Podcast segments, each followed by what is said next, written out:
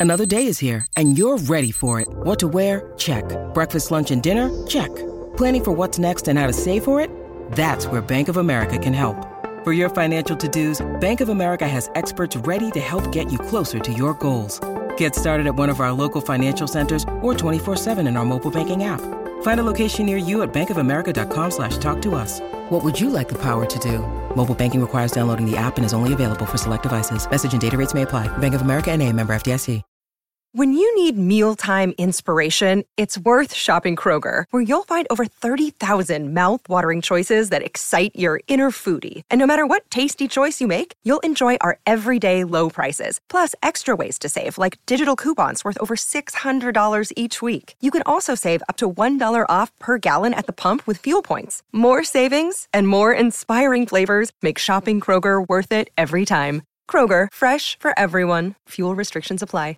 Step into the world of power, loyalty, and luck. I'm gonna make him an offer he can't refuse. With family, cannolis, and spins mean everything. Now, you wanna get mixed up in the family business. Introducing The Godfather at ChumbaCasino.com. Test your luck in the shadowy world of The Godfather slot. Someday, I will call upon you to do a service for me. Play The Godfather now at ChumbaCasino.com. Welcome to the family. No purchase necessary. VGW Group. Void where prohibited by law. 18 plus. Terms and conditions apply.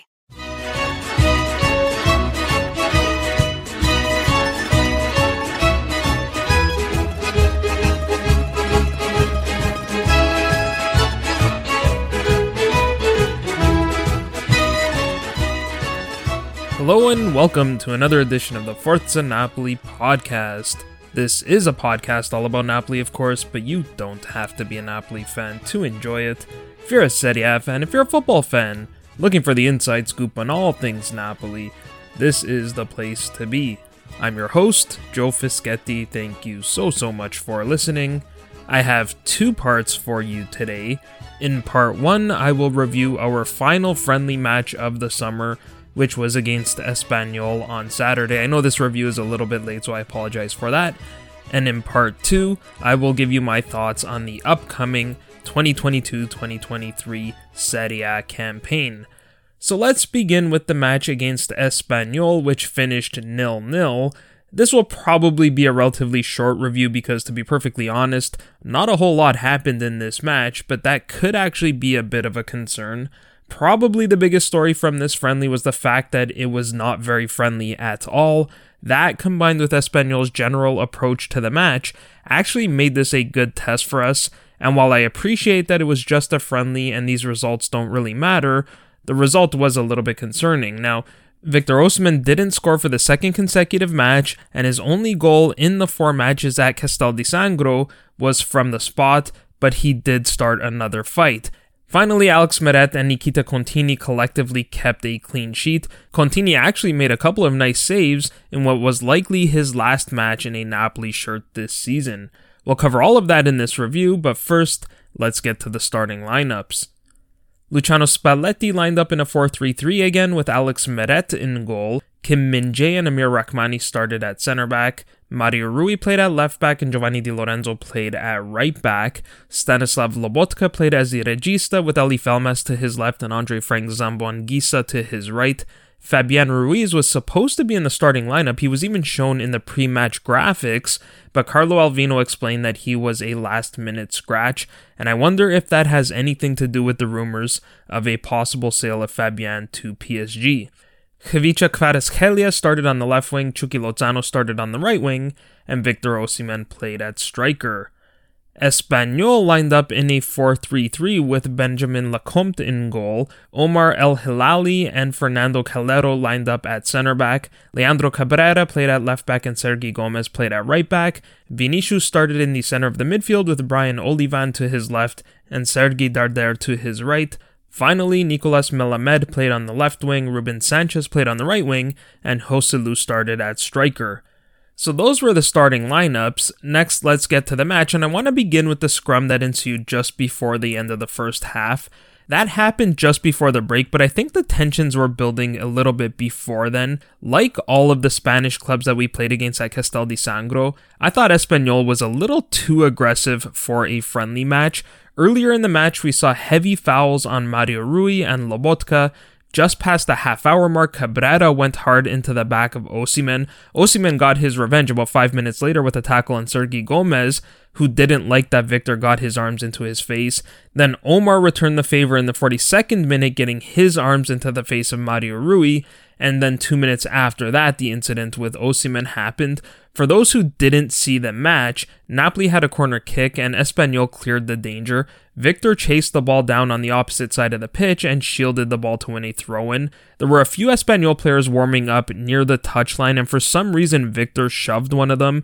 It was a little bit off camera, so I don't know exactly what happened there. If I had to guess, the ball probably rolled towards that group of players, and instead of stopping the ball, they just let it roll forward, which is nothing really to get too upset about.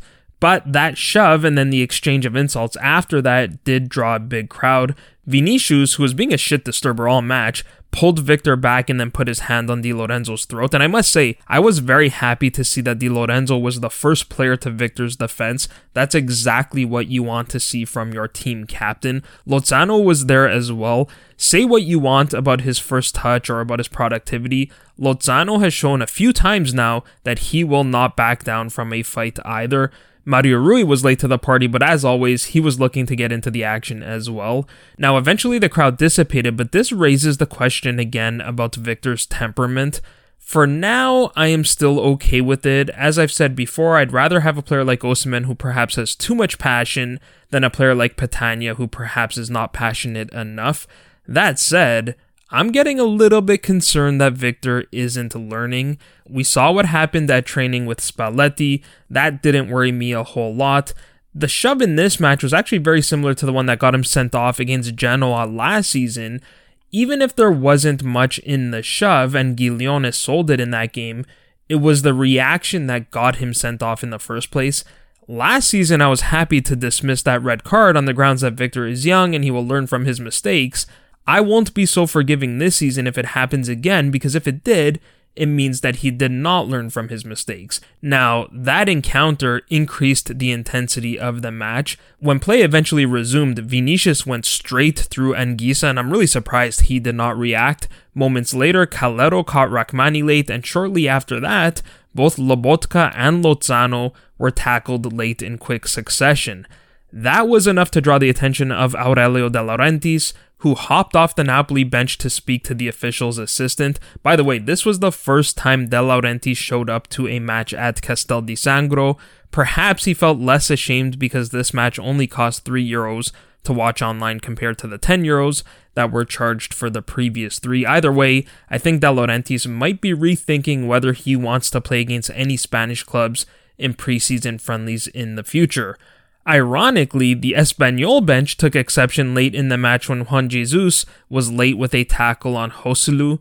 That drew the attention of Luciano Spalletti, who rightly pointed out that the fouls committed in the first half were 45 to 10 before telling the bench, Stai seduto, stay seated. So that was one way that Espanyol frustrated us. They also frustrated us with their low block it genuinely felt like Espanyol were playing for a draw, which seems bizarre for a friendly match. They were sitting back and defending, they were running down the clock whenever they had an opportunity to. I don't know if Espanyol were practicing to play for draws in La Liga, but that's kind of what it felt like, and that could well be the case. Though they finished 14th in the league last season, they collected only 42 points, the third team to be relegated, collected only 38 points, so they were only 4 points clear of relegation last season. As my friend Anna said after the match, it felt like one of those matches against a mid table club like Spezia or Empoli, where we are clearly the better side but just could not seem to find the back of the goal. Once again, Victor didn't score, but I'm not worried in the least about that. If he wasn't getting any chances to score, I would be worried, but that was not the case. He still worked hard and he got his opportunities, but was just really unfortunate to not find the back of the goal in this one. He had one chance in the 10th minute where Lecomte was leaning the wrong way, but managed to get a foot on the ball to stop Victor's shot towards the near post. And then he made a crazy reaction save on Victor's header on the ensuing corner kick. I don't think he even knew what happened there, but I suppose he should get credit for putting his body in the right place. Though we didn't score, there were positive signs on both of those chances. Lozano made an excellent play to set up the first one. I'm very optimistic about the partnership between Lozano and Osimhen this season. And on the second, Mario Rui played an excellent cross into the area. Hopefully, we do more of that this season rather than short corners. We know how good Victor is in the air, so no need to be fancy, just play a traditional cross into the area and let him do his thing.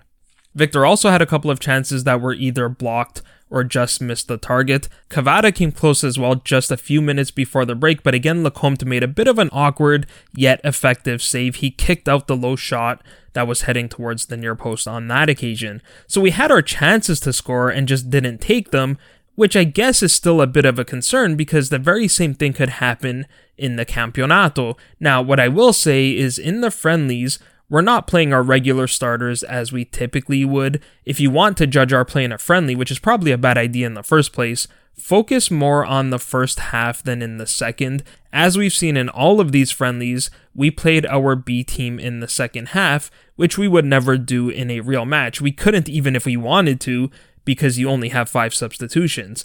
That said, Victor and Kvara both played until the 70th minute, so that's something to keep an eye on. If a front three of Kvara, Osimhen, and Lozano are struggling to find the back of the goal for whatever reason, whether we're not creating enough chances or we are and we're not taking them, who do we have that can come on and make a difference? That's where I think the players we are linked to could be really important because guys like Raspadori and Simeone can come off the bench and make a difference. Now, Raspadori would probably be a starter anyway, but Simeone would undoubtedly be an upgrade over Petagna. Now, with all of those changes at the break, we were not as dominant in the second half as we were in the first half. In fact, Espanyol created the best chances in the second half, and Nikita Contini made some fantastic saves.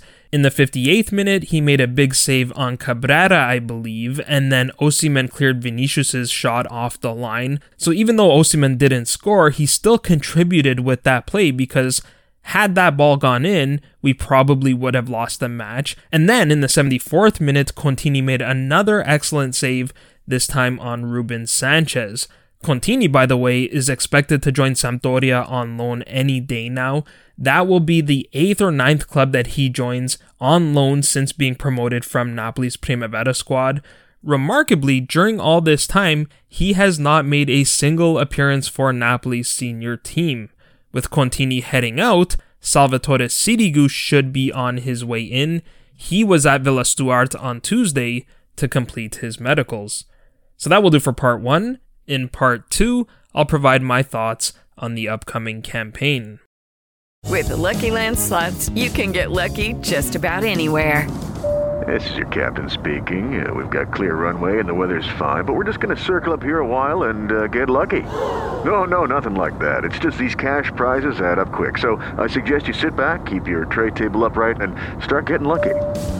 Play for free at LuckyLandSlots.com. Are you feeling lucky? No purchase necessary. Void where prohibited by law. 18 plus terms and conditions apply. See website for details.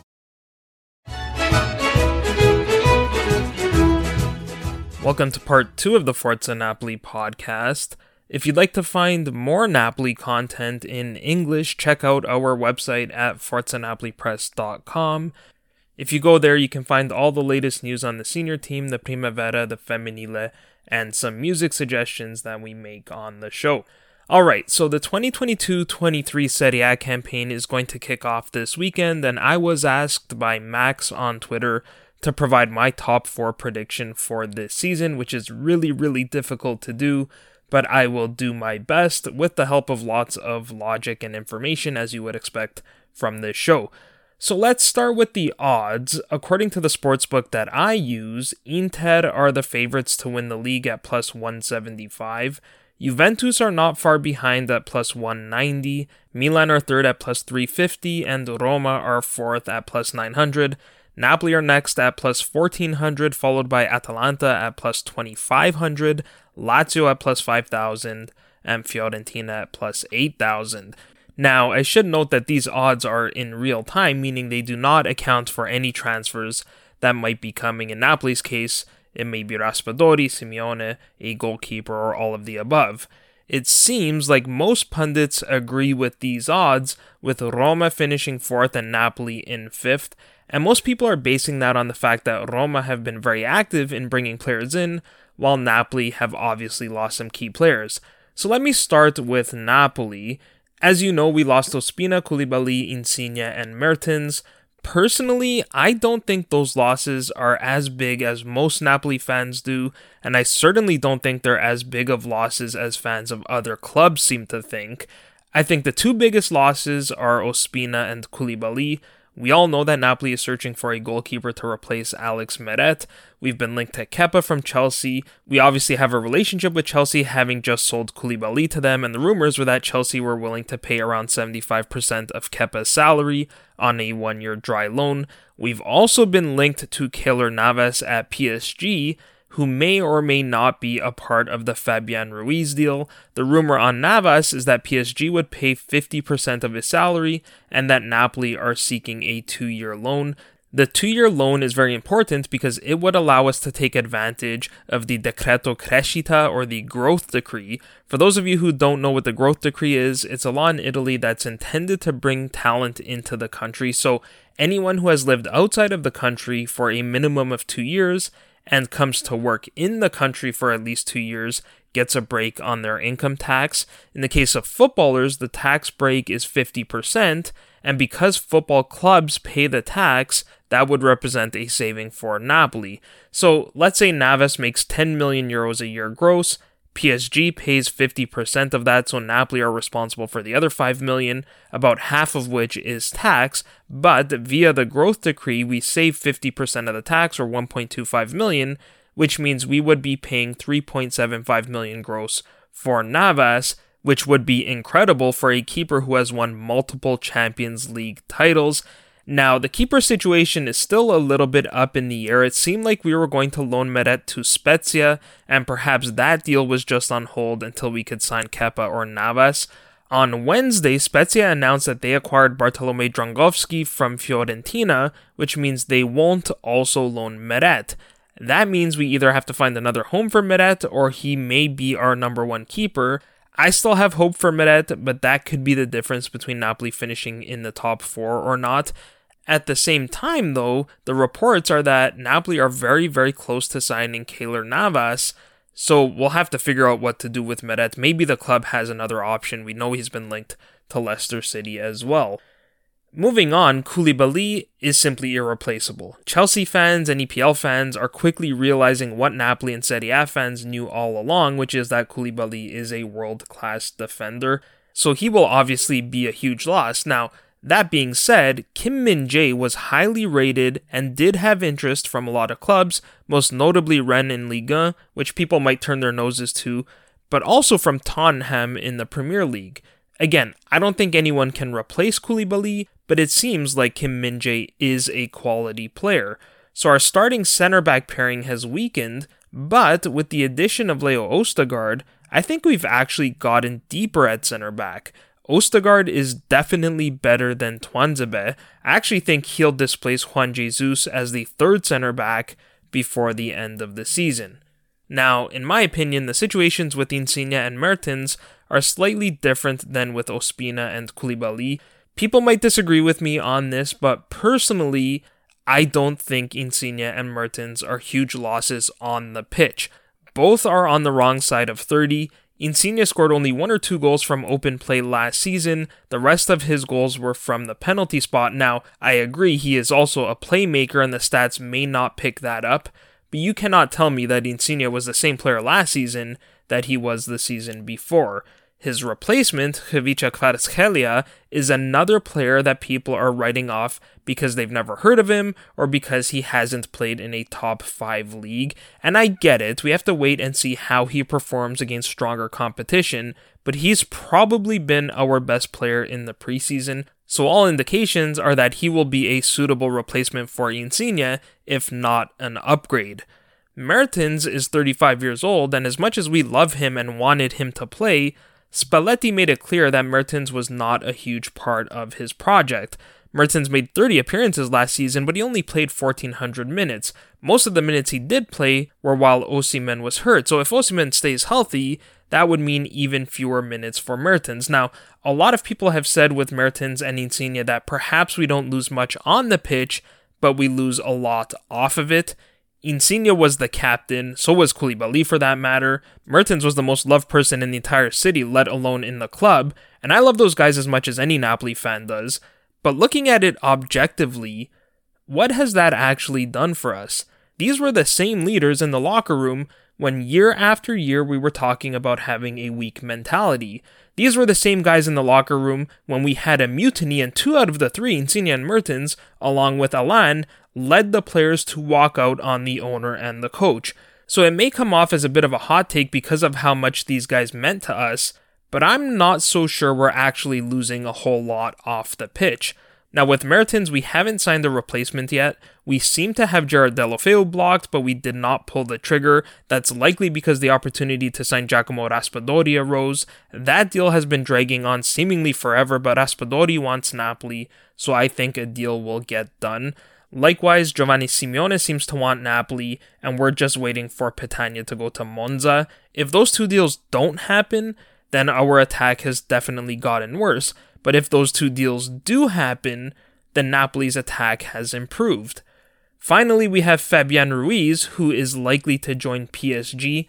I was always under the impression that he wanted to return to Spain. I'll give him the benefit of the doubt and say that he wants to win a Champions League or at least compete to win a Champions League and that this is not just about money. But even if it is about money, good for him. I don't hold that against him. Clubs chase money all the time, so why shouldn't players?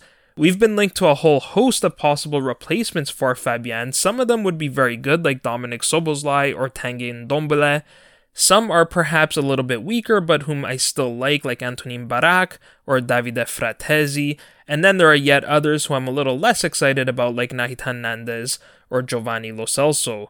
Again, I like Fabian, but I don't think he would be a particularly big loss, especially if we play a 4 2 3 1. So that's the situation at Napoli. Perhaps I'm overly optimistic as a Napoli fan, but I also don't think it's anywhere near as catastrophic as some people, especially rival fans, are making it seem. Let's move on to Roma next. Roma finished sixth in the league last season, but they were only two points behind Juventus in fourth.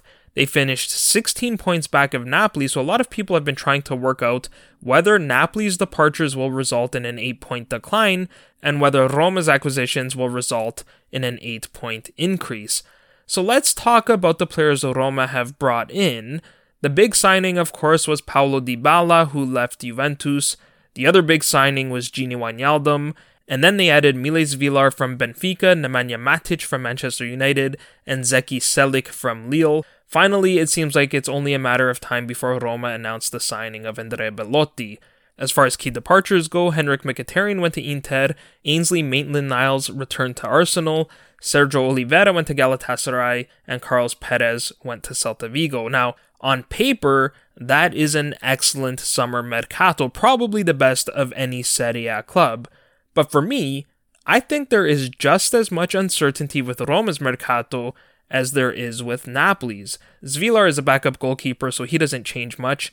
Matic is a 34 year old midfielder, so I think at best he'll share midfield responsibilities with the likes of Lorenzo Pellegrini and Bryan Cristante. I actually think Wijnaldum might be the best signing out of all of them. I presume he'll replace Oliveira in the midfield. Now, Wijnaldum probably didn't play as much as he would have liked to at PSG last season, but he was good for Newcastle and Liverpool in the English Premier League.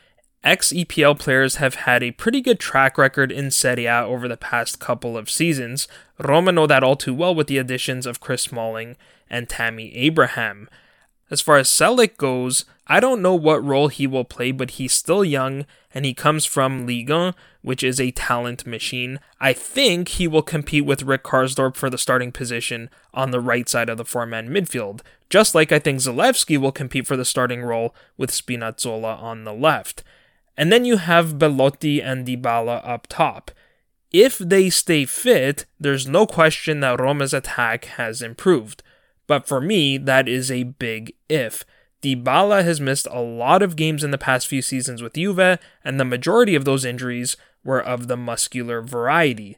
Belotti's still only 28 years old, which is incredible. It feels like he's been around forever, but he too missed about half of the season last year. He missed five matches with a foot tendon injury, and then he missed another nine matches with a thigh injury. So he too is a bit of an injury risk, but I think if he is used primarily as a substitute and maybe as a starter in the Europa League, then he can be very useful.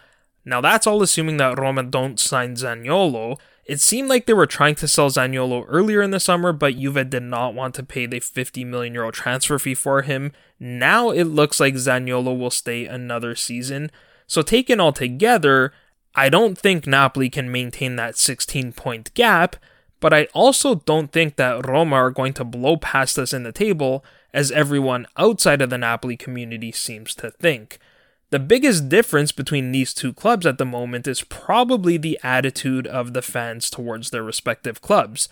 Tensions are at an all time high in Napoli after all of our favorite players have been pushed out. Fans are not happy about ticket prices. We've only sold about 5,000 season tickets, with only a few days left before the start of the season. Meanwhile, there is a very positive energy in Rome. Fans are optimistic, they're excited about the changes they're seeing and the investments the Friedkins are making. They packed 65,000 people into the Olimpico for friendly matches, and they've sold around 36,000 season tickets, which is only behind the two clubs from Milano. So the fans of the two clubs seem to be heading in opposite directions. However, I also think, contrary to public opinion, that both Roma and Napoli could finish in the top four, which brings me to Juventus. Of all those odds that I listed, Juventus has to be the worst value. First of all, Juve have seen as many important players leave the club as we have, yet everyone has Juve in the top four and Napoli out of it. Giorgio Chiellini was to Juve what Koulibaly was to Napoli, at least as far as leadership goes. Chiellini's obviously much older, so he did not have as much to offer on the pitch as Koulibaly did. But Juve also sold Matthijs de Ligt, who played a lot last season, but never really lived up to the expectations. Juve purchased Bremer from Torino to fill the void, Bremer is the reigning Serie A defender of the year. I think he will be a quality player for Juve. I don't really care that he had a howler in a friendly against Atletico Madrid.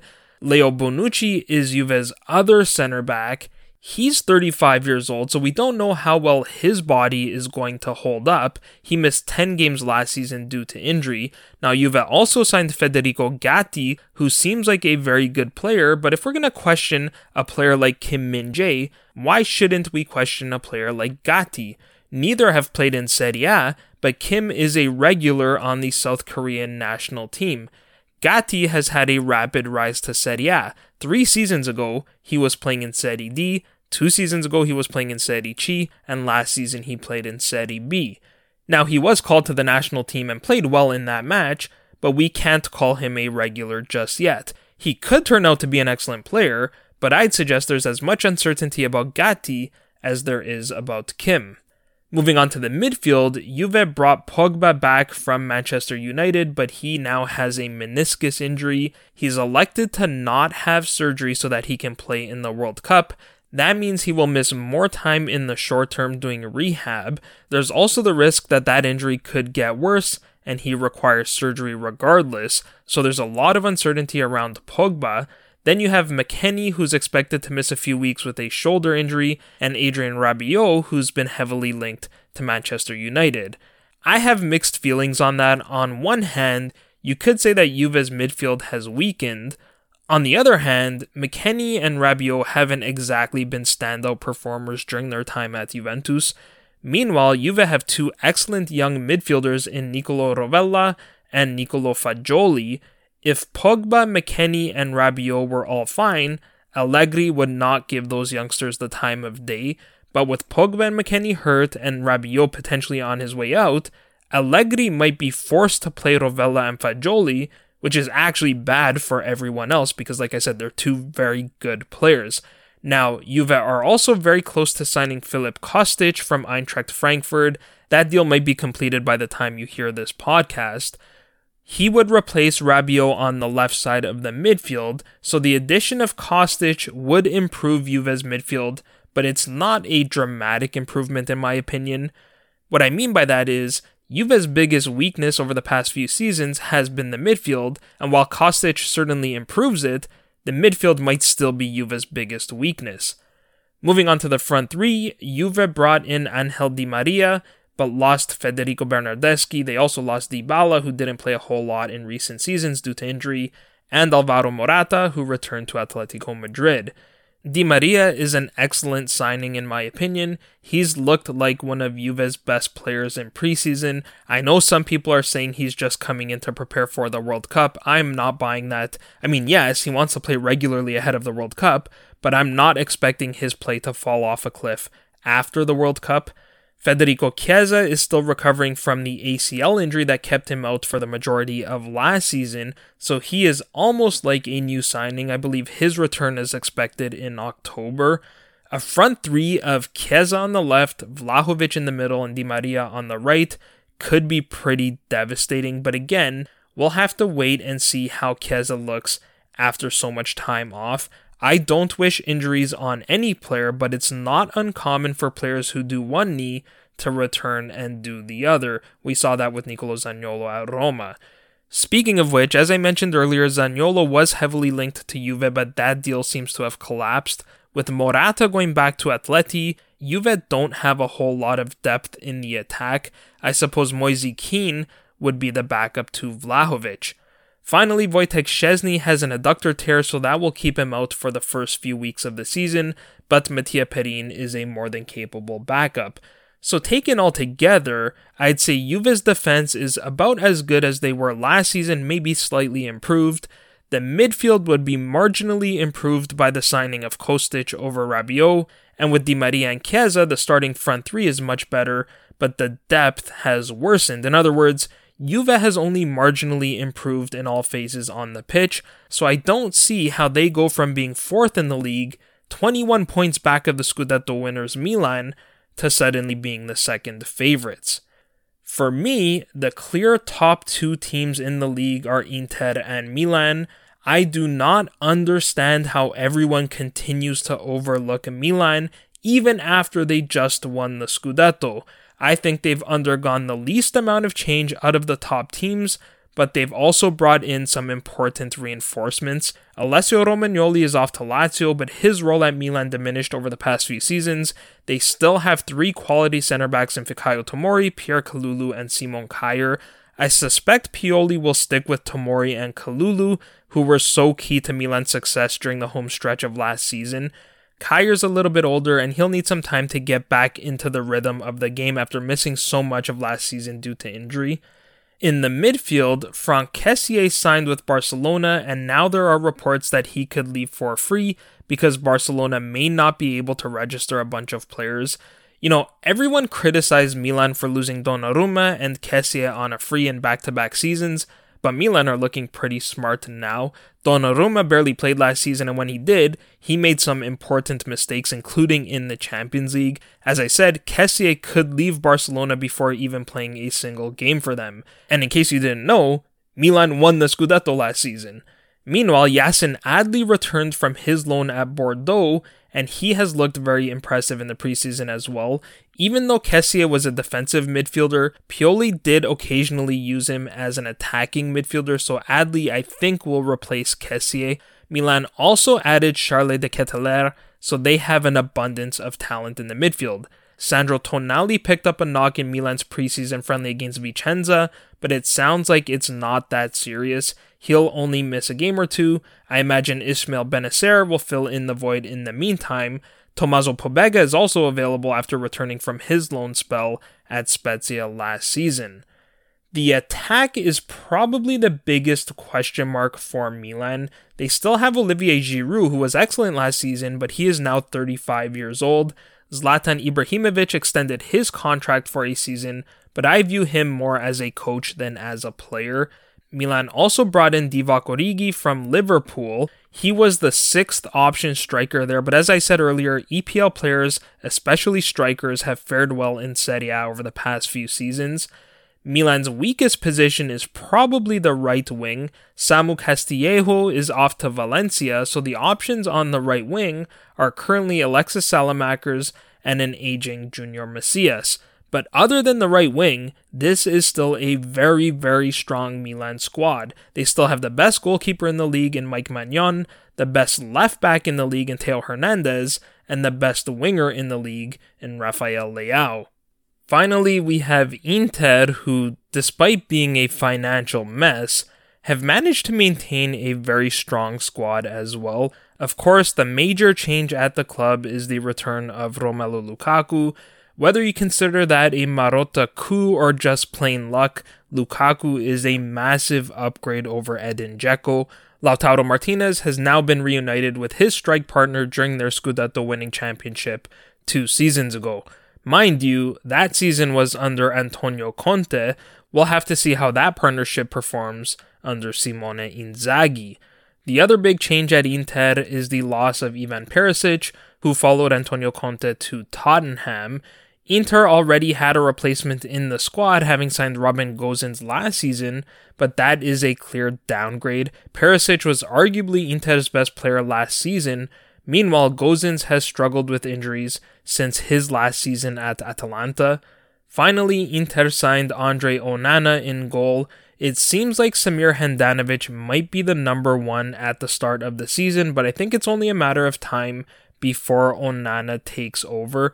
The rest of the arrivals and departures from Inter are mostly support players. Matthias Vecino has gone to Lazio and Arturo Vidal has moved to Flamengo. Kristjan Asllani has been signed from Empoli and Henrikh Mkhitaryan from Roma. Finally, Alexis Sanchez is off to Marseille, and Andrea Pinamonti appears to be on his way to Sassuolo. Pinamonti was loaned out last season, and Sanchez only featured occasionally, so those moves probably won't change much. So the core of this team remains very much intact. For a long time, Inter were rumored to sell Milan Skriniar and replace him with Bremer. They took too long, lost Bremer to Juve, and so Skriniar stayed, as have Alessandro Bastoni and Stefan de Vrij, so that back three has not changed. In the midfield, they still have the likes of Marcelo Brozovic and Nicolo Barella. Federico Di Marco provides an alternative to Gosens on the left, and Denzel Dumfries remains on the right, at least for now. We'll see if Inter ends up selling anyone. So, despite all their challenges off the pitch, Inter are very strong once again on it. So, taking all of that into consideration, for me, there are three tiers of clubs. Inter and Milan are in the top tier, Napoli, Juve, and Roma are in the second tier, and then Lazio and Fiorentina are in the next tier. I haven't talked about them today, but I think both Lazio and Fiorentina have improved as well, and I think along with Atalanta, those teams can still take points away from the clubs above them. But I won't cop out and just give you tiers, so here is my top 4 prediction. I have Milan repeating as the champions, Inter in second, Roma in third, and Napoli in fourth, which means Juve miss out on the top five. Now, listeners who are not Napoli fans will probably say I'm biased, but that is my genuine, honest, objective opinion on the top four. If I'm being truly honest, I wanted to put Napoli above Roma, but that really would seem biased. As I've said, a lot can change depending on how the Mercato goes for all these clubs. So that is where I'll leave it. I hope you enjoyed the show. If you did, please share it with a friend and leave us a rating on your favorite podcast platform. As always, if you'd like to get a hold of me, you can find me on Twitter at Joe underscore Fischetti5, and you can find the podcast on Twitter, Instagram, Facebook, and Patreon at Forza Napoli Pod. I'll have another episode out very soon, almost immediately after this one is released, to preview our opening match of the season against Hellas Verona but until then, I'm Joe Fischetti. Forza Napoli sempre!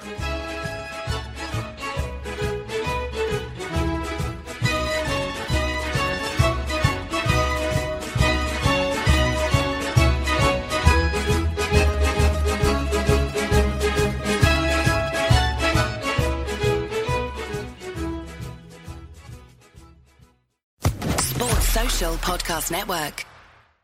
It's time for today's Lucky Land horoscope with Victoria Cash.